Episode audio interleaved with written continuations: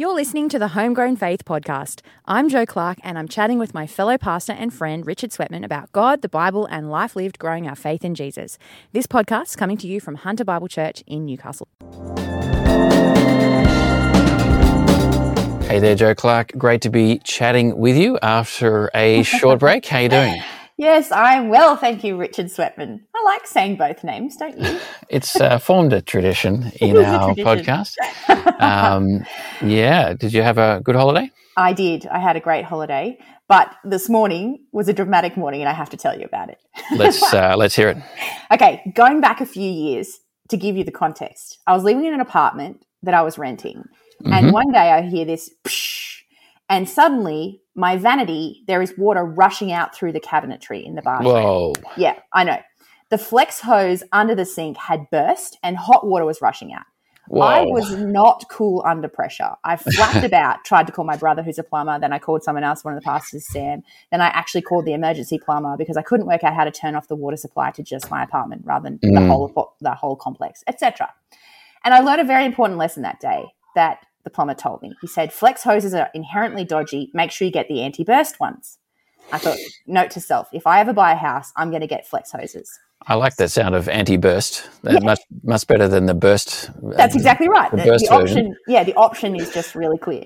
So I thought, right, I'm going to have Sam from church come round and do some plumbing. So he came last week and he changed the flex hoses to be anti-burst flex hoses in the main part of my house. But as you know, and other people might not, I'm living in the granny flat in my house.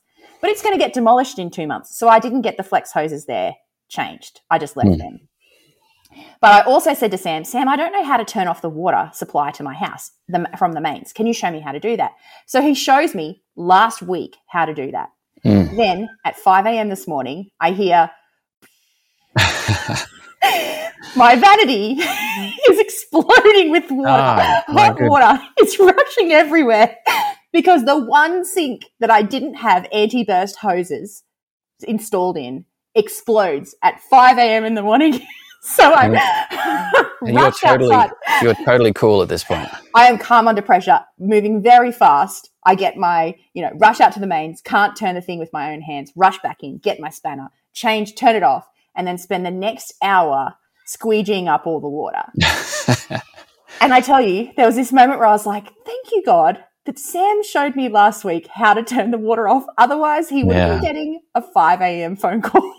Yeah. Wow. That's one of those situations where your current self thanks your old self. That's right.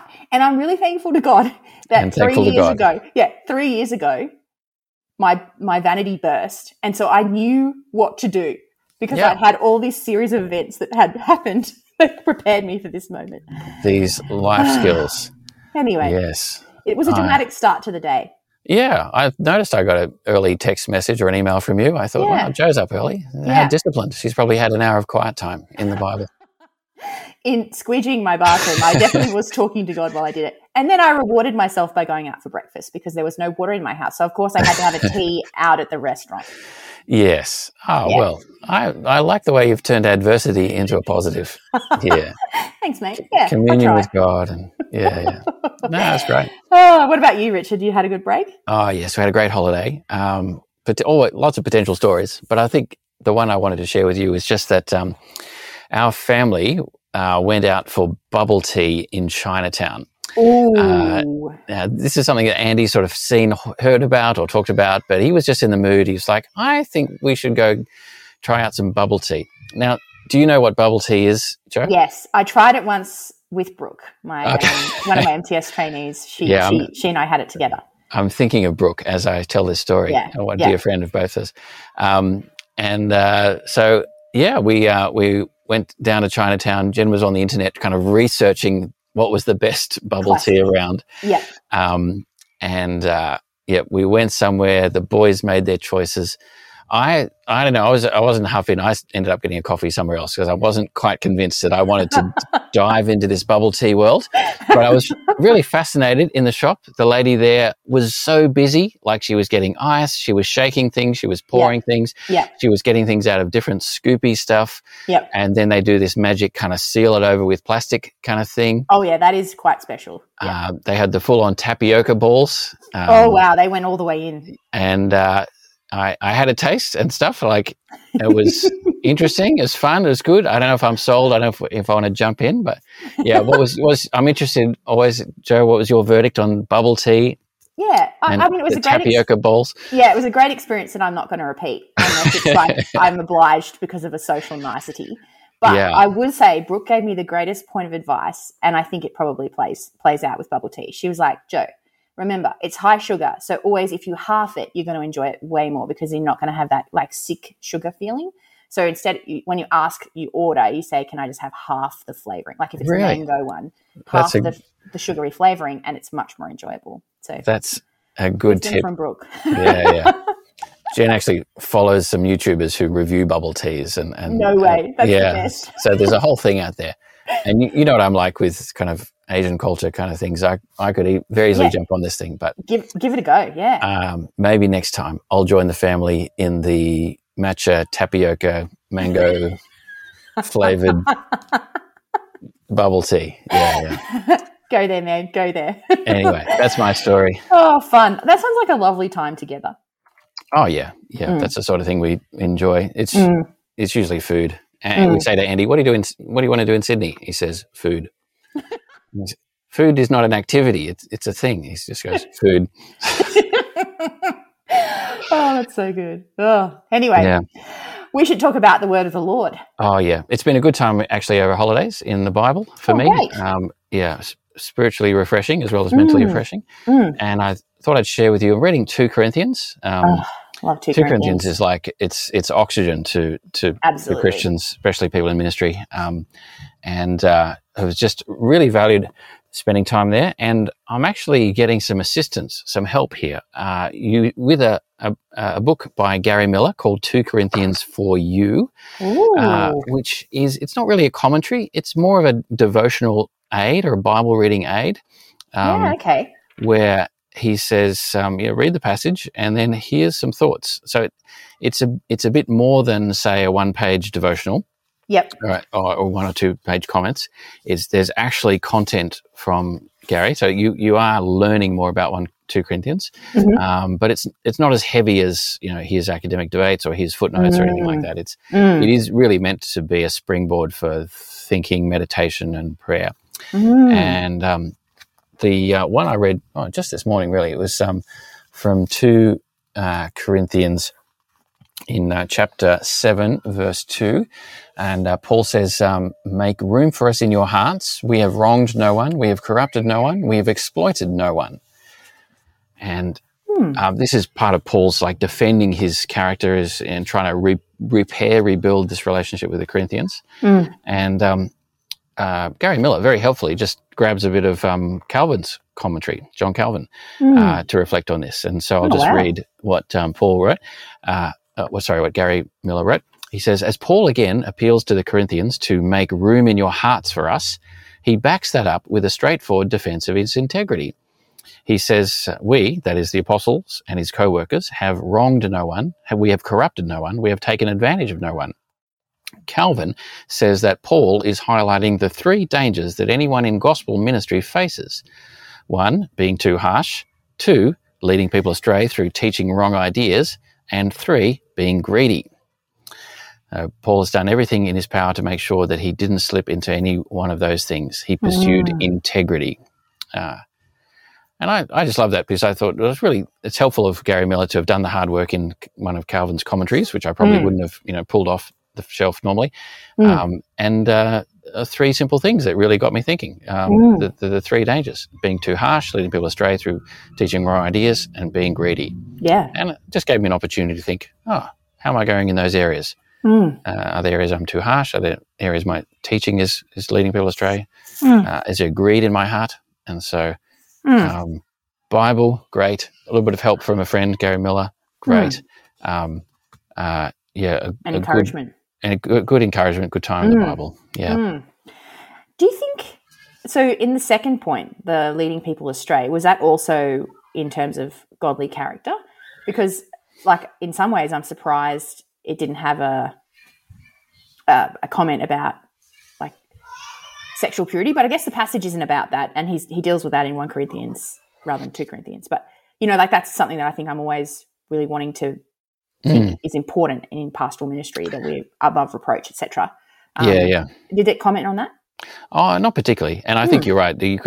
This list you could easily extend out. And I wonder if once you get thinking, there's plenty of dangers. But I think maybe just that simplicity of taking a verse, focusing on it. Yeah, I like it. Yeah, was good. I think particularly the encouragement not to be greedy. As you said that, I thought, I haven't thought about that before. I think we've been shielded by some really great practices at our church where we're not allowed to touch the money and not allowed to be near the church's money. But yeah, I think that is a big warning, and I would want to take that seriously. So something to think about more for sure. Yeah, yeah. I think and Gary Miller expanded on that point a bit, not to say, ministers are all facing the temptations of multi-million-dollar salaries. It's more like, is money an issue for you? Do you take a job or not take a job based on the money? On the pay. Are you looking for extra privileges? Or So it's fairly gentle, but... that's great. Yeah. No, good to be just challenged on that. Yeah, well, that sounds like a great book. Yeah, so Two Corinthians for You. And it's actually a strategy I'd recommend for anyone is, at times, to mix up your Bible reading, read a short commentary or a short devotional resource like this one from Gary Miller. Something that's, if you're feeling that the Bible's a little bit familiar, here's something that might help you along. Just one of the many options people can use. Yeah, that sounds good. But Joe, how about you for your reading? Well, I would usually now in this moment in our podcast talk about something I've been reading, something new and amazing that's really helped me to grow. But I don't know if anyone else is like me. I don't think you're like me in this, Richard, but I can go off the boil with reading and just really struggle to feel an inclination to read and get a bit, in some ways it is lazy, but sometimes I just sort of need a break because it takes quite a lot of discipline to read for me. And so I haven't really read anything lately that I've thought, I really want to keep reading this. In fact, I thought if I start talking about what I've been reading, I'll sound bored, and that's not good. So I thought, why don't I just talk about the Bible? Because I'm not bored by the Bible, and I have been enjoying what I've been reading. Excellent. Let's have a Bible double today. A Bible double. I like that. So I'm a little bit behind in my reading the Bible in a year. I'm about a week and or so behind, but I'm up to Psalm 6. And I just thought I'd read something that I found encouraging about the language of the psalmist. So it's for the choir director with stringed instruments according to the Sheminith, a Davidic psalm. So it's from David. And he says in verse 2, "Be gracious to me, Lord, for I am weak. Heal me, Lord, for my bones are shaking. My whole being is shaking with terror. And you, Lord, how long? Turn, Lord, rescue me, save me because of your faithful love."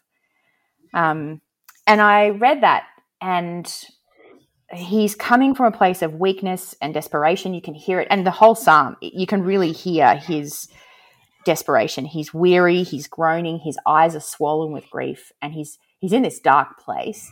And I wouldn't say that I'm there. Like I'm not in the same place as him. I don't need to identify with him to read it. But I was thinking, okay, what is this? How does this apply?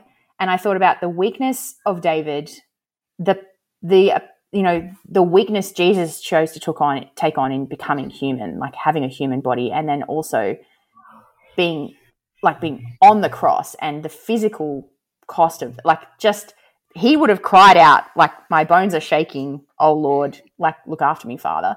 And so then thinking, okay, well, how do I understand this? I just was thinking about how all of it is based in God's character of being a faithful, loving God. So verse 4, like, turn, Lord, rescue me and save me because of your faithful love. Like he's the loving one.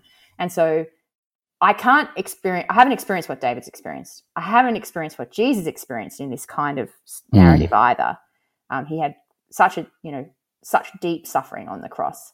But both of them modeled crying out to the Father because of the Father's faithful love. And so I can keep crying out to the Father. And so I think probably it the way it applied for me is that I've just felt a little bit off my game. Mm-hmm. I don't know if other people feel this in returning from COVID, but I'm just not firing on all cylinders. Mm. And so I thought, oh, I can cry out to the Father because he loves me and say, God, I'm just not going as well as I want to. I'm not serving you the way I want to. I'm not being as effective as I want to. And can you just love me in that? And so that was a comfort. Yeah. Yeah. I really love the way you're in the way you're reading the Bible there. You're not jumping immediately to yourself. You're giving time to the original context for David. You're giving time to biblical theology and what does this teach us about Jesus? But then, you are drawing applications from this as a Christian.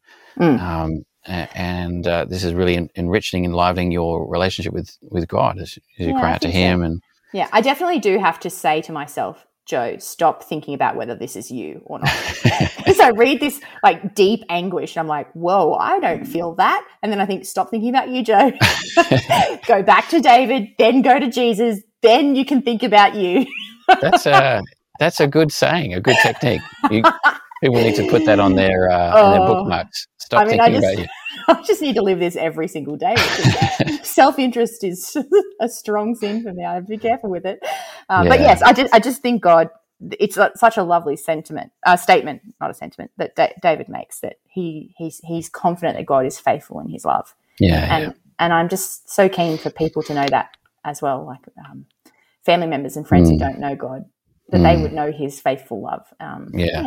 Anyway, well, so a lovely psalm. Praise God for that, Joe. I hope you are firing on all cylinders soon. But if that'd be nice. But if you are not, I hope that that grows your deep dependency on God. Yeah, thanks, mate. Yeah. So, I hope that too. Anyway, well, out of time. Been great chatting once again. We've caught up some of the holiday stories, or not. Yes. Well, one of my holiday stories, one of your plumbing stories. That could easily be a theme of our podcast.